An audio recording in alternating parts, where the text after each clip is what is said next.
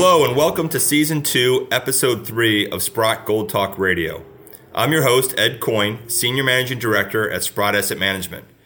Today, we've got two special guests joining us, and we're going to do our best to cover a lot of ground in a short period of time. With us today is our very own John Hathaway, Senior Portfolio Manager of the Sprott Gold Equity Fund, along with a new guest, Fred Hickey. Fred is the editor of the High Tech Strategist Investment Newsletter. And in honor of the Masters, I'd like to start this by saying, hello, friends, and welcome to Sprott Gold Talk Radio. Thank you both for joining the Macro Gold Roundtable. Now, Fred, I believe you and John have known each other for some time, but can you tell our listeners a bit more about yourself, your background, and your publication? I uh, graduated from the University of Notre Dame. I was a financial guy, accounting, didn't do a lot of accounting. Eventually made my way into uh, be a stock analyst for a brokerage firm in Boston, boutique in, in, in the technology world. I've been writing the newsletter since 1987, so that's 35 years, published every month. And primary focus has been technology all these years, but in the early 2000s period, when I saw what the Fed was doing, which was getting increasingly out of control, I started to put a lot of my money into the precious metals at that time, which was a good decision. I also knew that at that time, the tech bubble, which I had been shorting through put options, um, that we're likely to go through a, a long-term decline in tech, and we did. That we had a lost decade in, in stocks and tech in the early 2000s, the whole decade. And I've continued to be involved uh, heavily in the precious metals, gold, silver, and gold mining stocks and silver mining stocks throughout this period because the Fed has only gotten crazier and crazier. Couldn't have ever imagined that we'd be talking about printing trillions and trillions of dollars as they have been doing. So I'm, I have feet, my feet are in both camps, uh, both the precious metals and gold, although I, I would like someday to go back solely to tech. And John, many of our listeners are already familiar with you and your work at Sprott.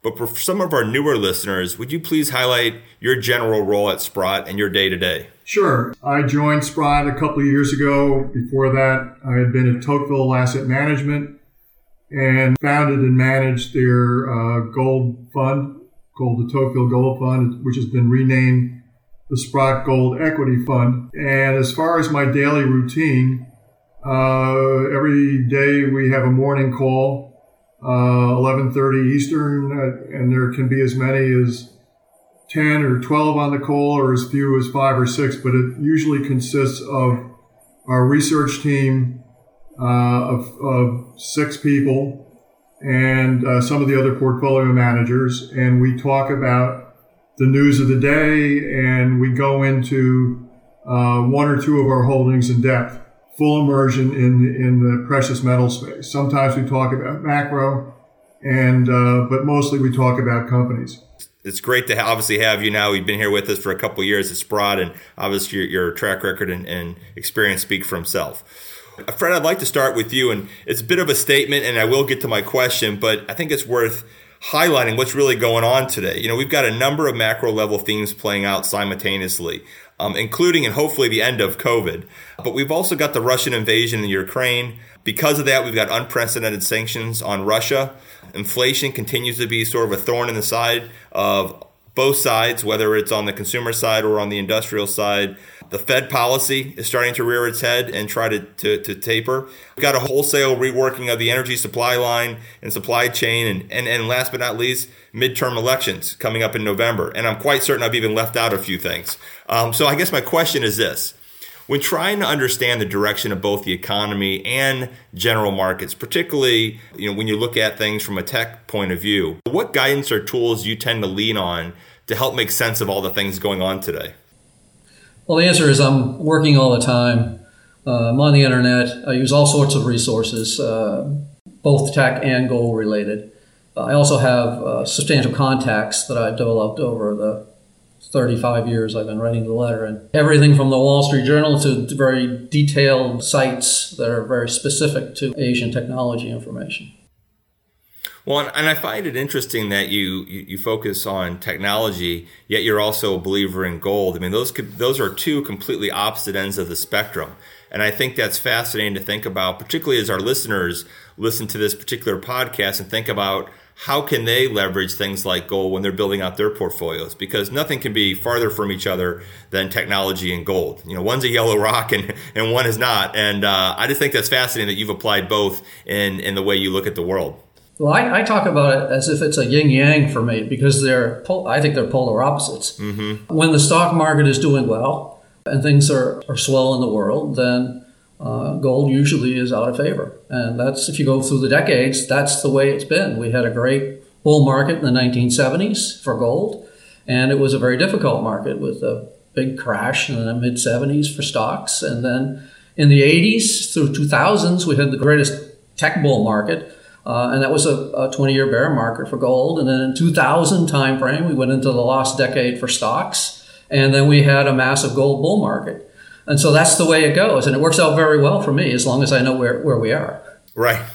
Well, it's amazing. Gold continues to do its job in times of stress. And, and John, I think this is a good time to, to get your view on that as well. You know, how do you prioritize some of these themes? You're constantly moving stuff to the front burner and the back burner when looking at it from constructing a portfolio. Walk our listeners through that from a portfolio manager's lens. How do you look at all these things going on and how does that apply to your portfolio? I focus on the macro. I spend a lot of time on that. And then it, boils down to individual company analysis. Right now, we're really on the cusp of breaking out to new highs. Gold, and this sort of echoes Fred's comments, is uh, the inverse of the stock market. So I would say that the fact that gold is breaking out is is probably bad news for mainstream investors who are relying on conventional investment strategy. When people ask me what has been the main headwind for gold? It's been really two things. One is the constant talk about the Fed getting more hawkish and rising interest rates are, are in theory very bad for gold. And then secondly, it's that the comfort level of 98% of all investors with the strategies that have done very well for them over the last 10 years. And, and, and I think we should talk about this and really want to hear from Fred on what he thinks about it. But I think the world has changed dramatically for a couple of reasons. Most people think it's the Ukraine. I, I, I wouldn't dismiss that as being a major factor, but I think without the Ukraine and the scary aspect of that, we were already in a new world because the Fed is basically out of bullets. And I think the fact that more and more people are realizing it is really bad news for stocks. There's no middle ground. They cannot tame inflation without cratering the economy. And if they crater the economy, then whatever earnings people are expecting aren't going to happen. So the stock market has to go lower. Or they basically uh, allow inflation to um, continue to run very hot. And if that's the case, then that also has a negative effect on asset valuation. So that I think that's where we are, and I think that's something we should really spend some time on.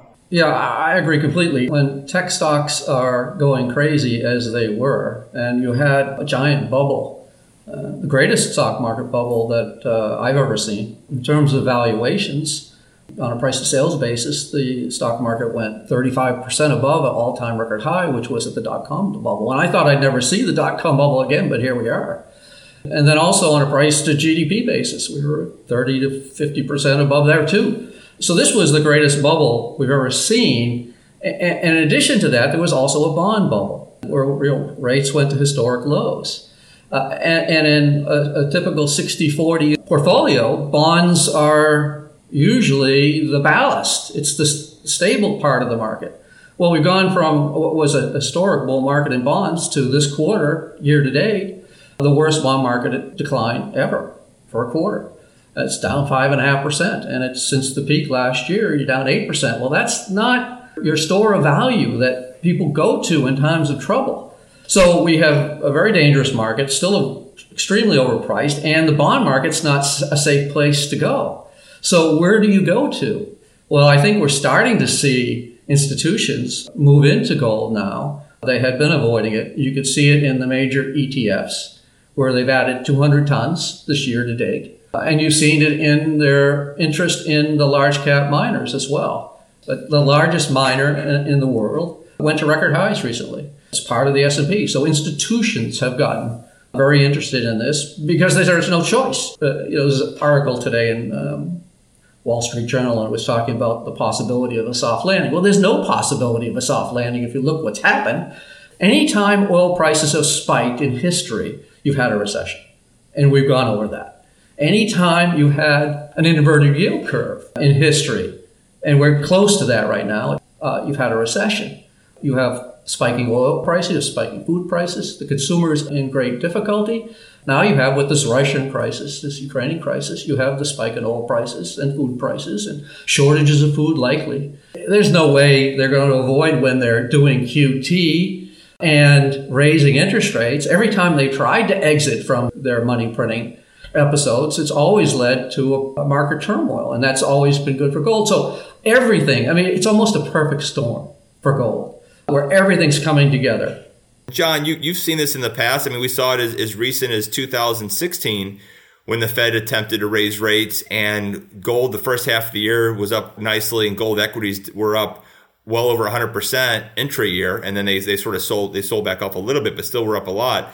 As the Fed tries to press this and try to raise some of those rates like you talked about, they've definitely painted themselves in a corner. You know, what do you anticipate is going to happen both in the gold trade as well as the gold equity trade as they sort of get stubborn and try to continue to push this policy through of raising rates and tightening? The yield curve says that they can't raise rates. So maybe they can raise them on the short end, but there's so much subprime debt that is financed on a floating rate basis that to me, you know, if they were to try to go to say 50 basis points and however many hikes are being priced in, they would create an enormous amount of delinquencies, bankruptcies, and more and more people out of work as a result.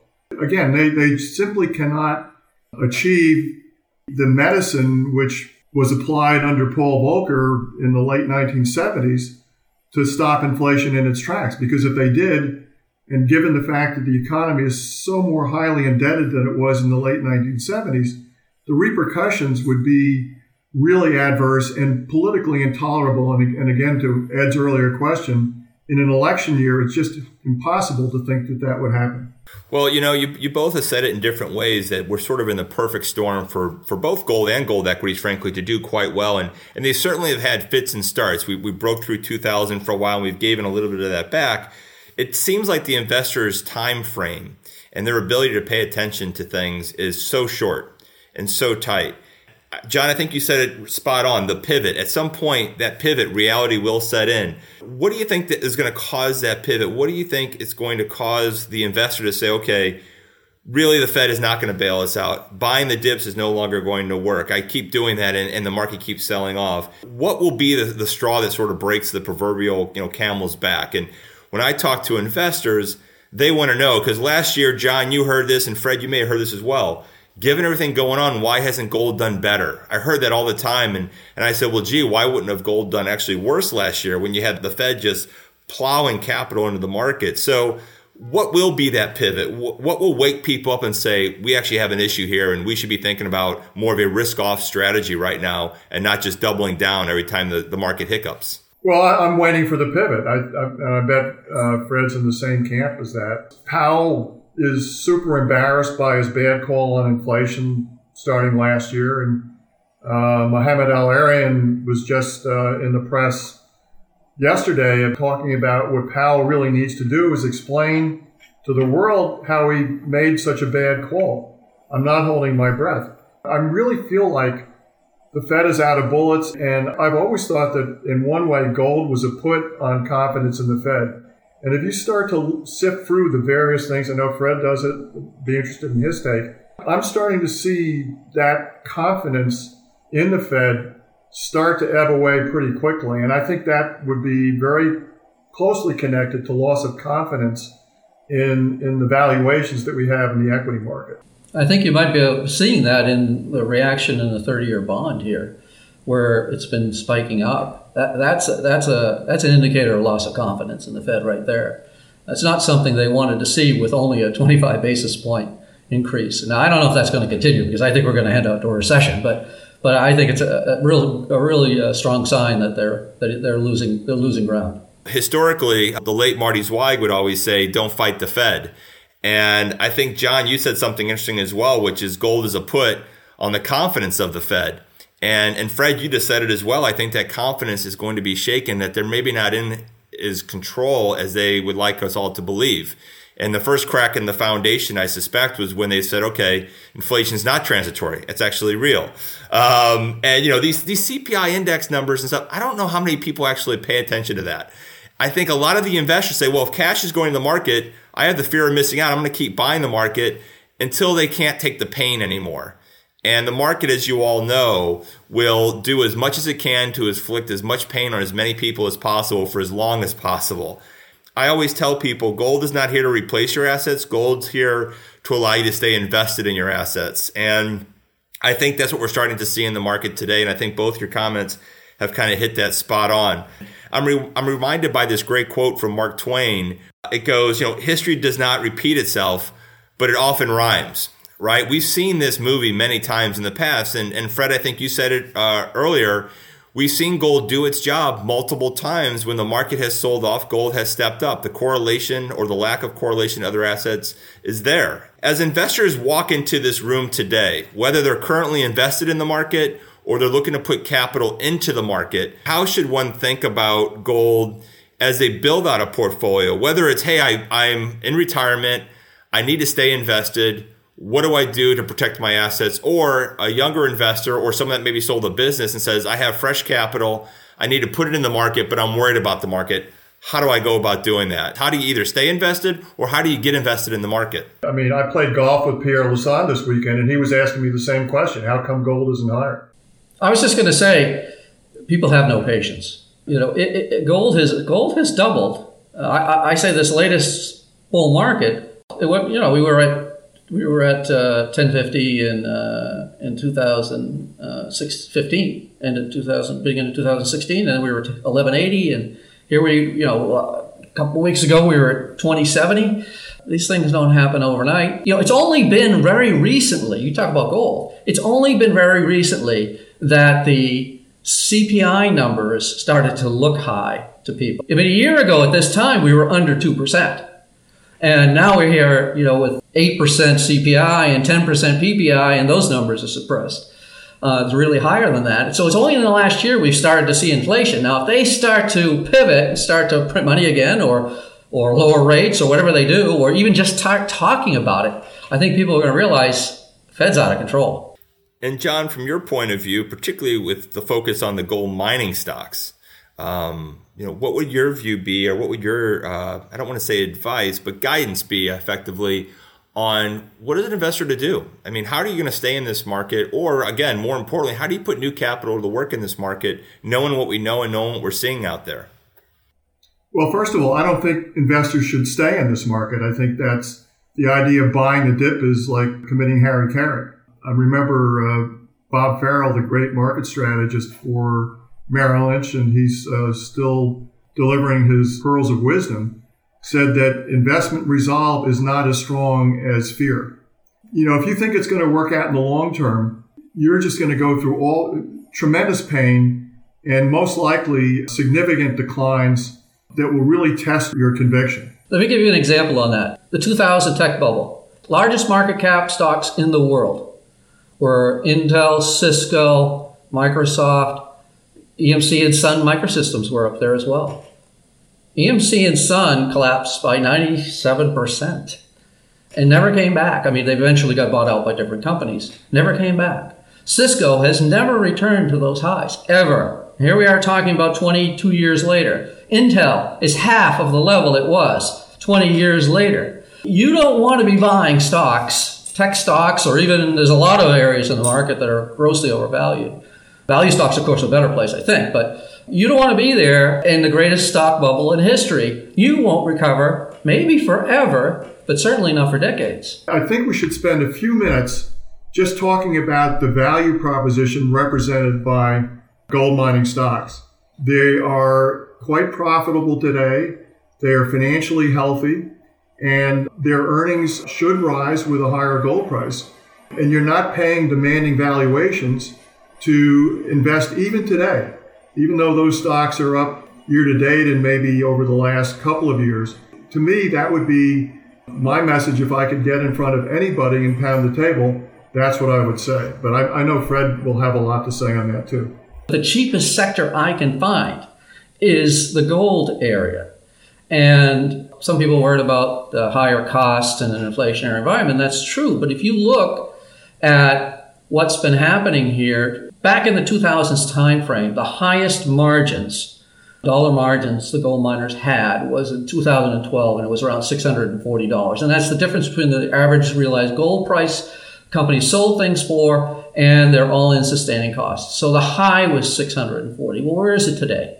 Well, it's 840 with a $1,940 gold price today and a little over $1,000 for the big miners. You're looking at over uh, over $800 in, in margins. And even with this increase in, in prices we have, and I would say it's likely here in a recession, which will come out of this uh, tightening, that you will then have declines in some of these prices, like diesel, because there'll be destruction of demand. And those, there's a chance that, uh, that you could have a declining cost base at the same time you have rising gold prices. And that did happen one other time, talking about history repeating or rhyming. That happened in the 1930s when uh, you had obviously the Great Depression, and there's a possibility that could happen again, but certainly I think we'd see a severe recession if the Fed continues to tighten. And so you're likely to see declines or flattening out in, in cost, yet the gold price is likely to go a lot higher. There's a ratio, a HUI to gold ratio, and that's uh, the gold, gold stocks basically to gold. And back in the 2000s timeframe, that averaged 0.46 HUI to gold ratio. Well, what is it today? It's 0.16. It would have to triple just to get to the same level. And it was even higher at certain points in the 2000s. It was 0.65, where you'd have to go up five times or four or five times to get to the same valuation. Now, because the margins are so high, you're seeing all the majors have been buying back shares, raising dividends, constantly raising dividends. One of the reasons why gold stocks have been so depressed is they had a very difficult time in past years where the managements weren't so attuned to shareholders. And now they've, they've learned, they've learned from that. And so it's all about keeping the cost down. It's all about increasing shareholder returns. And they're doing it. These things are really cheap. It's the cheapest area you can find. You know, you talk about a, a margin of safety. Well, if you're generating enormous amounts of cash flow, and if you compare that to the overall stock market, and I know the Sprott people have done that, I've seen their numbers. You're looking, you know, at what, dividend yields and free cash flow and earnings. They're all from the miners, all 50, 60, 70% higher than what you get from this overall stock market. So, what a great place to be. I think John mentioned it earlier too. The institutions are starting to take notice. You're seeing it in the performance patterns, you're seeing it in the liquidity. The larger names that capital can flow to easier uh, is starting to get some attention. And, and talk about values, the juniors look incredible relative to the seniors within the gold mining space. So, obviously we believe in this this is what we do for a living but i think for those investors that are looking for a place to find value find opportunity the gold miners certainly look interesting. Well, gentlemen, we could we could probably spend another hour or two on this, and I may hold you to this and have you guys come back at the end of the year to revisit what we've talked about to see uh, what's happened because certainly this year is going to be an interesting one. You know, for our listeners who would have some interest in subscribing, Fred, to your newsletter, you know, I encourage them to look up the high tech strategist or to email you at the high tech strategist, all one word, at yahoo.com. And you can also follow Fred on Twitter. And as it relates to our very own John Hathaway, for those that want to learn more about what we're doing on the Sprott Gold Equity Fund, we encourage you to visit our website at www.sprott.com. And with that, once again, I'm your host, Ed Coyne, and thank you for listening to Sprott Gold Talk Radio.